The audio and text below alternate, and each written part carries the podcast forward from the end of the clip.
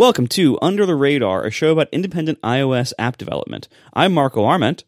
And I'm David Smith. Under the Radar is never longer than 30 minutes, so let's get started. So here we are at the kind of the the calming down period of iOS 15 having been launched. Everyone's installing it. It's spreading. Um, adoption's actually pretty good for me so far. Um, I don't know how it's looking for you, Dave, but for me, I'm up. I'm up to like 30% iOS 15 already. I'm at 12%. Nice. Uh, oh, actually, correction. I'm at almost 40%.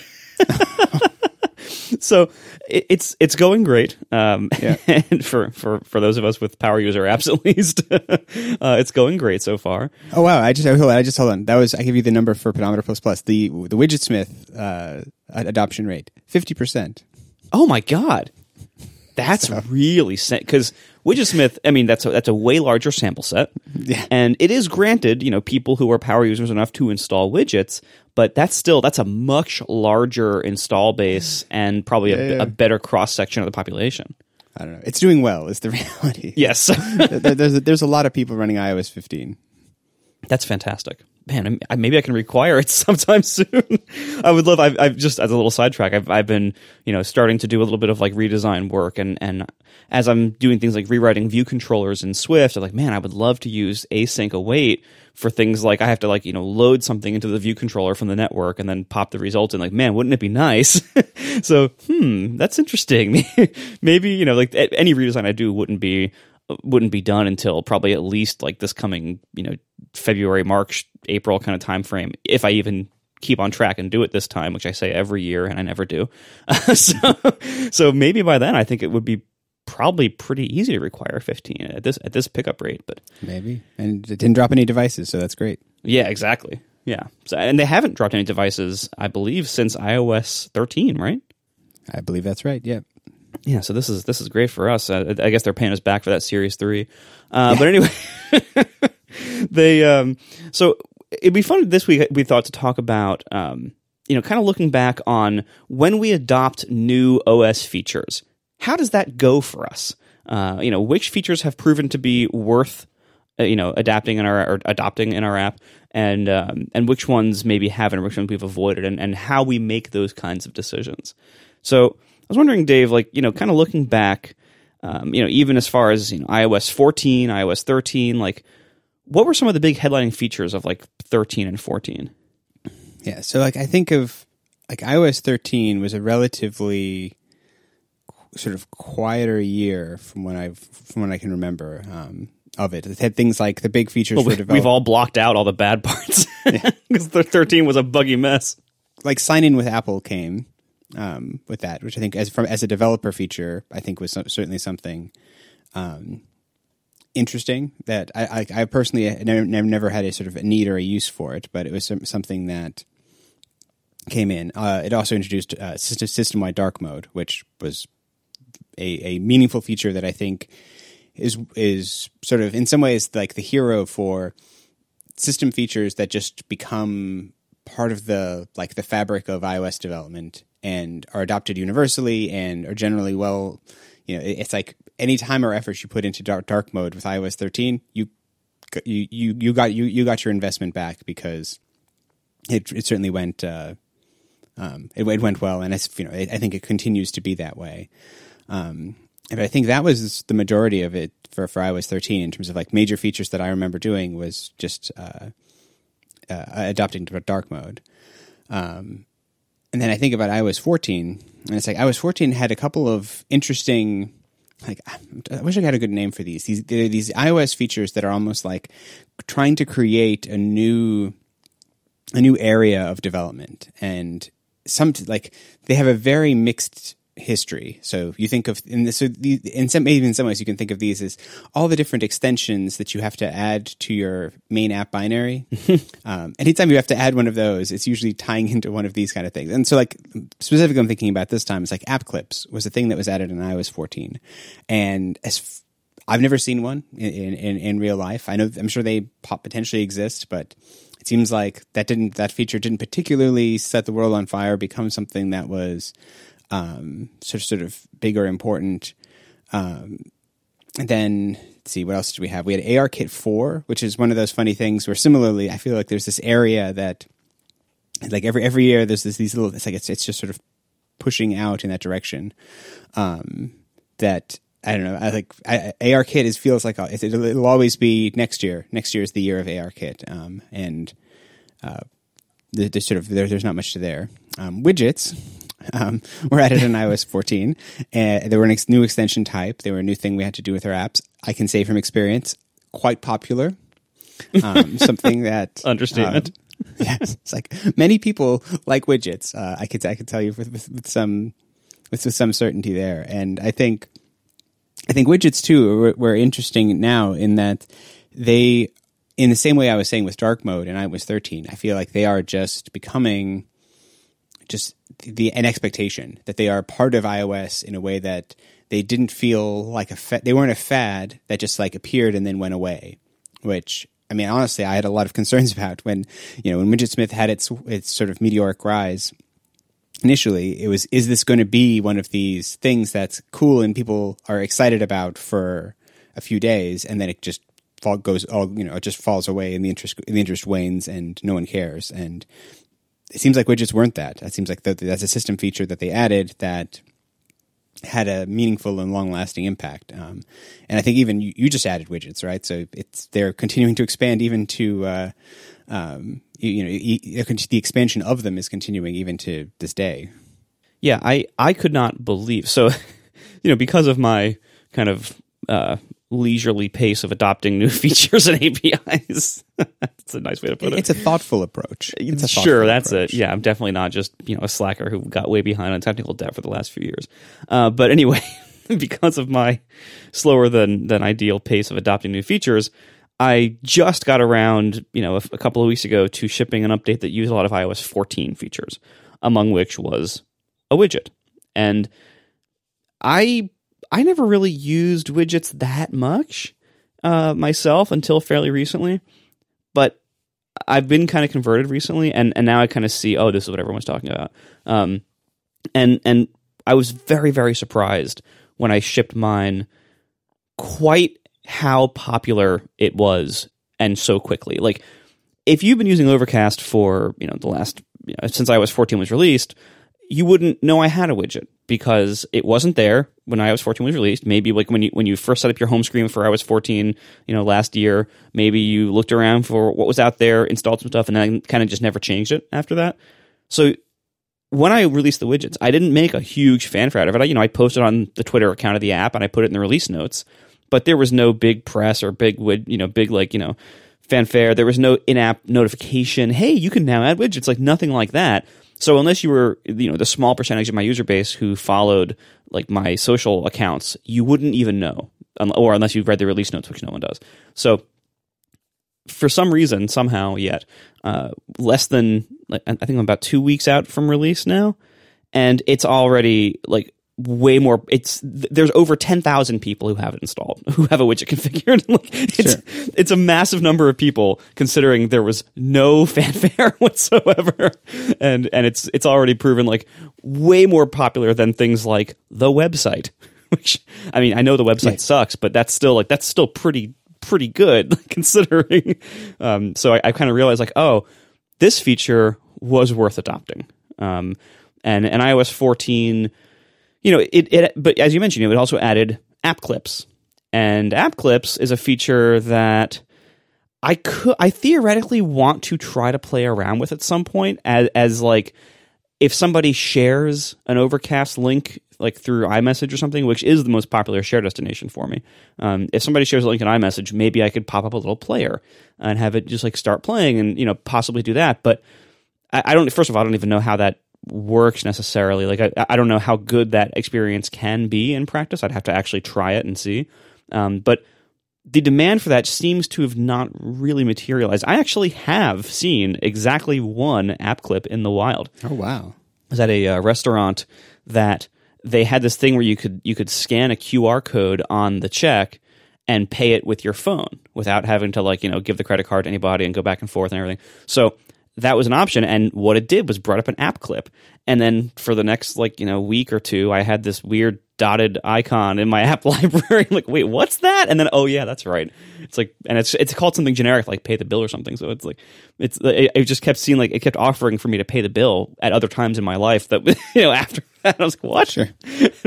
but yeah, so but app clips is a feature that like that's a non-trivial amount of work to support. Um, and if it's not going anywhere, which I mean, honestly, we don't really know for sure. But maybe there are certain areas, um, certain you know industries or regions in which it is very popular. Uh, but it seems like it's mostly not. And so like it's kind of hard to know though before the OS ships and before it's out there, like what's going to be that kind of feature. You know, I think it's easy to decide to support something like dark mode. You know, you mentioned dark mode in iOS 13 because dark mode is the kind of thing that the entire system is moving in this direction to you know to make this this dark theme and auto switching available. And even though it's a, in many cases it's a good amount of work to support something like that, like any anytime the system design or theme changes or the system font or you know the the, the design language that's currently in fashion, like that's always a huge amount of work to support that kind of stuff. But dark mode is the kind of thing that if you don't support it, you're going to instantly look old. It's almost like not supporting a new screen size for for a new phone or iPad. Like if your app is, is launching every time and it's being letterboxed in by black bars because you don't support the new screen size, your app is going to instantly look old. And that's, you know, something like dark mode is the kind of thing that can cause that. And so for that kind of context, I think it's it's an easy decision for developers to make. No matter how much work it is, you pretty much have to do it. Whereas something like, you know, the the app clip feature, like that's, or, you know, going back a little bit further, something like Siri Intents. Uh, it's a little harder to know, like, well, how much is this going to actually be used? Um, widgets, I think, were, are a really good example of this because widgets are, in theory, you know, this kind of like specialized feature that that maybe only power users were going to install, and so it was probably hard to predict, you know, is anybody really you know quote anybody you know yeah. you know beyond nerds. Like is anybody going to really use this feature? And there have been things in the past that really didn't go very far. Things like you know imessage apps that weren't just sticker packs. Like they pretty much didn't go anywhere. And and that was a that was a big deal. Apple pushed it very heavily and they had great you know lofty goals of how people might use it and they just didn't you know. Um, apple tv apps same thing i think you know. Apple TV apps are great if you're a video streaming service, and pretty much nothing for anybody else. Uh, and you know, we just didn't. You know, we had there was that that one fall where they unveiled the Apple TV and, and its SDK, and they had those little tech talks where they went around. And didn't you come to New York for ours? I did. Yeah, we, we went to it together. yeah, that's right. Didn't you stay in my house? I forget. I think I believe did. I did. Yes, but that was a long, that was a long time ago. Very but, long time ago. Yeah, but you know, like we were all excited. Oh, great, a new platform. You know, maybe maybe maybe people will use the Apple TV to play games and browse real estate, and then it just didn't really happen that way. Um, and so it's it's hard to know in advance. Um, but I think widgets were were one of those happy surprises where it seemed like it was probably going to be a pretty nerdy, specialized, low usage feature, and it has ended up being a, a much bigger feature than that. Well, and I think what's interesting there, and because and I think the reason I thought this, I think in many ways this is an interesting discussion for us to have, is the sense of obviously now we're looking forward to iOS 15, and moreover thinking of you know the future, iOS 16, iOS 15.1, whatever comes down the, road, is it's sort of looking back to try and learn how to better make choices and decisions into the future. Because I've spent a tremendous amount of time sort of spinning my wheels on features that didn't go anywhere, were kind of waste of time, and I think in retrospect, there's the, the things that I see are the, that sense of one, is it a feature that like my instinct initially is that that looks cool or interesting and not just like a tech demo, like is something that would be practical and useful and doesn't just seem like it was someone had thought it was a cool idea and so they added it to the OS. Um, like they needed five features to put on this year and they just like picked that one. Um, and and anytime it, it doesn't sort of have that initial like wow factor or something that I think is very cool or interesting and engaging right away, probably a good indication that it's not something that um, is going to be that exciting to work on. And I think sort of the slight counter to that is the sense of what was interesting with widgets is I feel like the way they were pitched initially and the way they were actually what got them sort of broad adoption and utility were I think were, were different things that what m- made people like the the way that they were described to WWDC, and I think the way that most developers, to my, you know, as far as I was aware, were talking about them and thinking about them, is um, almost as thinking about them like they're comp- sort of complications on uh, on WatchOS. That there are these sort of ways of showing little bits of inf- inf- status information or utility inside, you know, sort of pushing it slightly outside of your application and sort of showing that uh,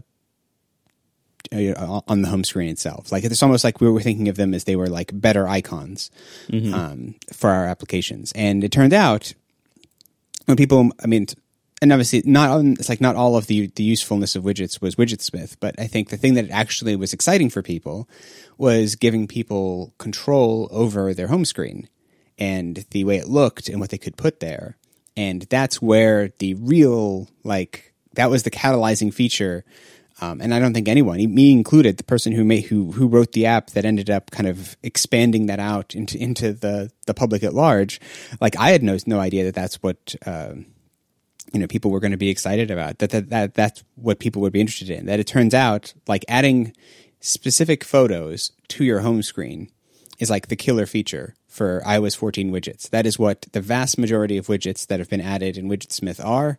It is continues and con- it's like is continues to be the most popular thing. That the initial sort of like aesthetic sort of wave of, of interest.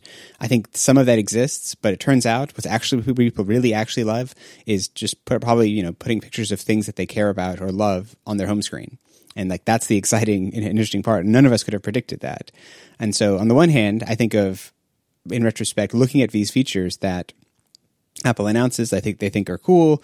I look at it, and if I'm a bit circumspect, like I don't see me using that very much, maybe I shouldn't do it. But it's like you, there's the risk, I suppose, of that of potentially missing out on. You're not the, you know, it's like you're not the the primary audience for this feature anyway, um, potentially, and that you know, and, and, potentially missing out. But also at the same time, like if you're building a feature that you don't, you're not excited about, that you don't care about, that you're not going to use yourself, then you're also probably setting yourself up for for trouble as well. We are sponsored this this episode by the Best in Class iOS App Book Series. The Best in Class iOS App Book Series is here to help you take your apps from good to great. Written by indie developer Jordan Morgan, he's covering all he knows about what he believes are the four most critical topics to develop quality software on iOS: accessibility, learn how to make your, sure your apps are designed for everyone, master the basics, and then deep dive into APIs like the rotor control or how to best support VoiceOver. Design Every successful app eventually wins with design, but it looks different for each one. Here you'll figure out how to find your app's voice and then use that to make it look and feel right at home on the iOS platform. And user experience. If an app is pretty to look at but unusable, it'll get deleted. That, that section's all about how to make that not happen. And finally, APIs. The last section in the series is an exhaustive look at all the major iOS frameworks and APIs. Learn about things like WidgetKit, hey, or how to leverage Siri APIs. I swear this is not a coincidence, or this is a coincidence. How to leverage Siri APIs to make sure your app is tightly integrated across the system. Uh, I personally looked at this book series. I've gotten through most of the accessibility sections so far and it's really well done. It's comprehensive, but it's also approachable. Like that's you know you don't want something to just be a reference manual or to be like too in the weeds technically, you know. But it's it's really really great. It has a really great balance of like detail versus um, you know br- you know brevity and stuff like that. It's I I strongly recommend checking this out. So Right now, the book series is in early access. New content updates come out every two weeks. The accessibility book is up first. It already has over 100 pages of content and over 30 code samples in both UIKit and SwiftUI. The book series will be $160 when it's out of early access, but our listeners can enjoy a 50% early access discount. This will get you all the books in the series as they come out, a comprehensive Xcode project with all the code samples, access to a private Discord server to chat with the author and other developers, a bonus section just for early access buyers, and free updates for all the books as they come out. So visit bestinclassiOSapp.com slash radar to get started today. Whether you're an experienced developer who wants a reference guy for the platform, or you need to brush up on design, or if you're just new to the world of iOS, this book series has you covered. It's like Apple's human interface guidelines combined with in-depth documentation and code samples. So once again, that's bestinclassiOSapp.com slash radar to get the series for 50% off. Our thanks to Best in Class iOS App for their support of this show and Relay FM. So now that you know iOS 15 is is is out and apparently getting adopted fairly quickly, which is great. Yeah. Um, you know, looking at some of the things that iOS 15 has added, uh, obviously on the technical side, whether you can adopt stuff like async await is going to depend basically on when you can require iOS 15. But on the user facing feature side, I feel like we kind of got a break this year in that there really aren't many user facing features. Um, the the most obvious features that you might have to you know adopts in some way in your app are the notification uh, classes where you can you can say whether your notification is time sensitive or not. But that's that's a fairly small thing. The the biggest like user facing like real feature I think that that they they marketed very heavily is probably SharePlay. And this was an interesting um, you know dilemma for me whether I wanted to support SharePlay or not early on. And you know now we have the benefit of knowing that it actually isn't out yet. And they, it got delayed and you know maybe it'll come out in 15.1 maybe it'll be 15.2 who knows? But uh, it's it's it's been somewhat delayed.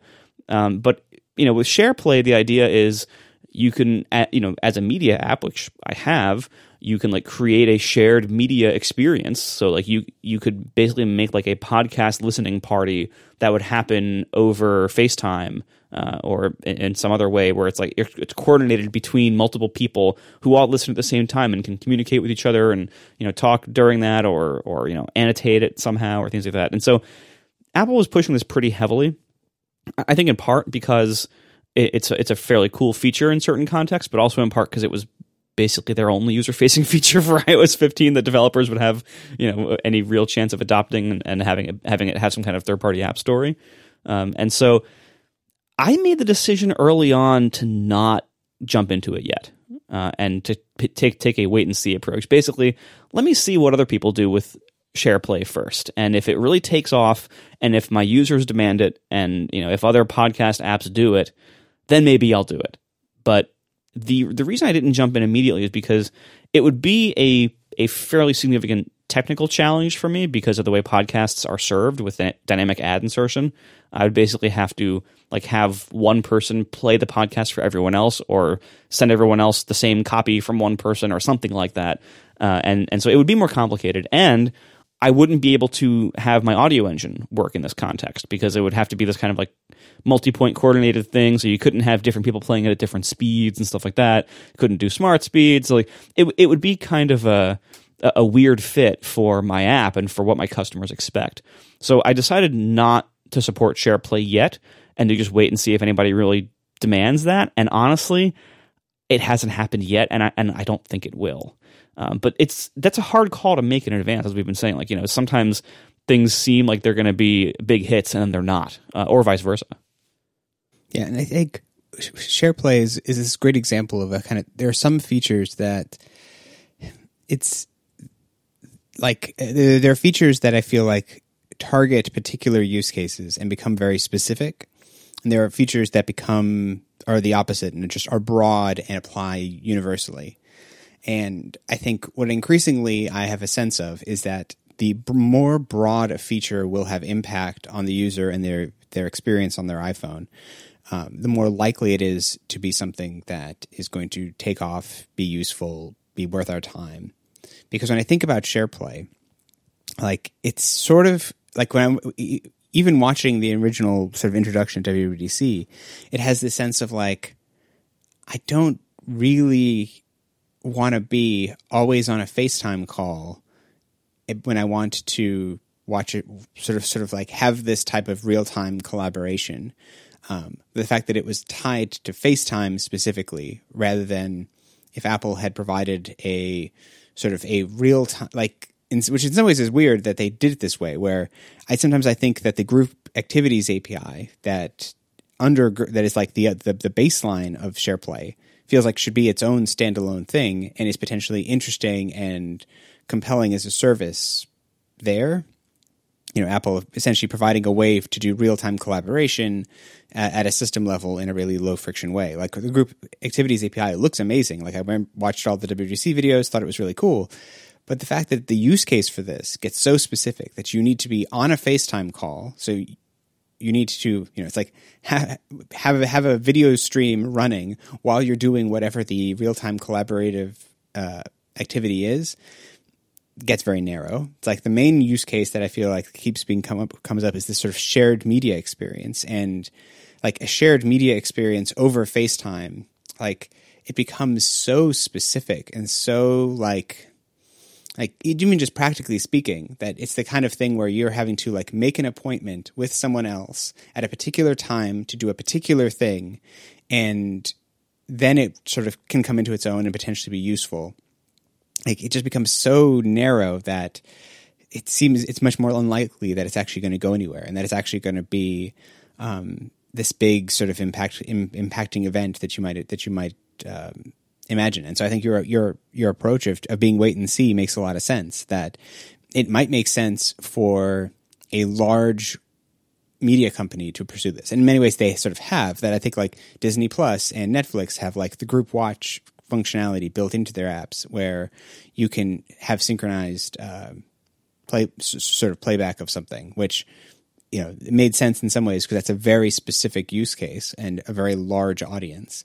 Um, but for most of us, I think it, it, it didn't like it, it. I when I thought about this feature, I couldn't come up with a use case for it that I thought was particularly interesting, especially in the context that it has to be tied to, to FaceTime. And so just wait and see. And it turned out, obviously, in this case, waiting and seeing for SharePlay made a lot of sense because um, even you know, sort of like Apple seems to be having uh, trouble with uh, getting it implemented and getting it working in in the first place. Yeah, because it's hard. You know, like it's it's a hard yeah. problem to solve. Like, I think like ultimately, like one of the factors that comes into play here with trying to figure out whether to adopt something like this is to know your app and to know your users. You know, in in my case I knew that my users would adopt dark mode instantly. and so I knew like, you know, when iOS 13 came out, oh yeah, I better support that like on day one. Um, I, I also know that my users are, you know, they skew towards power users. And, and so stuff like widgets, even though I didn't adopt them immediately, I knew I should have. yeah. it took me a long time, you know, but I, I knew I should have adopted them. Um, and, you know, stuff like Siri intents. Like I, I knew that even though I knew that was not going to be a large number of people, I knew that I would start hearing from people about that instantly on day one. And I did. And so I've I've always adopted them, even when they were a huge pain in the butt to adopt in the, in the past. It's it got a lot better when iOS 14. But yeah, anyway. So, you know, and part of this is, you know, knowing my audience, like thinking, okay, well, SharePlay is a feature. Fine. How would people actually use that with listening to podcasts? Well, I guess the idea is to you know, be on a FaceTime call together with somebody who you're listening to a podcast with together. Most common case of that's probably like your partner. You know, if, if, if you and your partners, like oftentimes people will save certain podcasts to listen to with their partners. But you also usually live with your partner unless you're like, you know, traveling or something. So like that cuts it down to like, okay, well, this is already going to be like a subset of a subset of a subset of the time because it's only going to really be when you're away, like from home. And that's, first of all, not a lot of that happening these days, but you know, even when it is, like that's all that's only a subset of certain times. And it's like actually podcast listening from from what I've learned running a podcast app for you know seven years, whatever it's been. When God, uh, but but what I've learned is that it's mostly a solitary activity. Like it's mostly something that you do in headphones or through your phone speaker, like as you're like walking around or doing errands or doing housework or where you know or commuting like that's mostly where people listen to podcasts. It's usually not a group activity. I've had social features in the past and they've gone almost nowhere really because it's not even that social of a thing. You don't usually listen to the same things as your friends. So I, I decided like knowing my app and thinking about how it would actually be used i think it's not going to be a thing that that my users demand and so i decided not to do it yeah, and I think I think the, the, last thing you said there is it's like is the most important thing. It's like knowing your app and knowing your users, um, and not trying to make a feature happen and chase being like in the list uh, in the app store of like you know new apps for iOS 15 and being in that list that lasts a couple weeks and like in theory it is really cool to be in there. I'm not saying it's not, but it can often feel like you're chasing some you're, you're like you're chasing Apple's adoration rather than the adoration of your your users. And it's like that's interesting and nice, but probably not a long lived uh, sort of path to success. Yeah, and if it, if it isn't something that's going to really strongly resonate with your users, that trade off is probably not worth it. Yeah. Thanks for listening, everybody, and we'll talk to you in two weeks. Bye.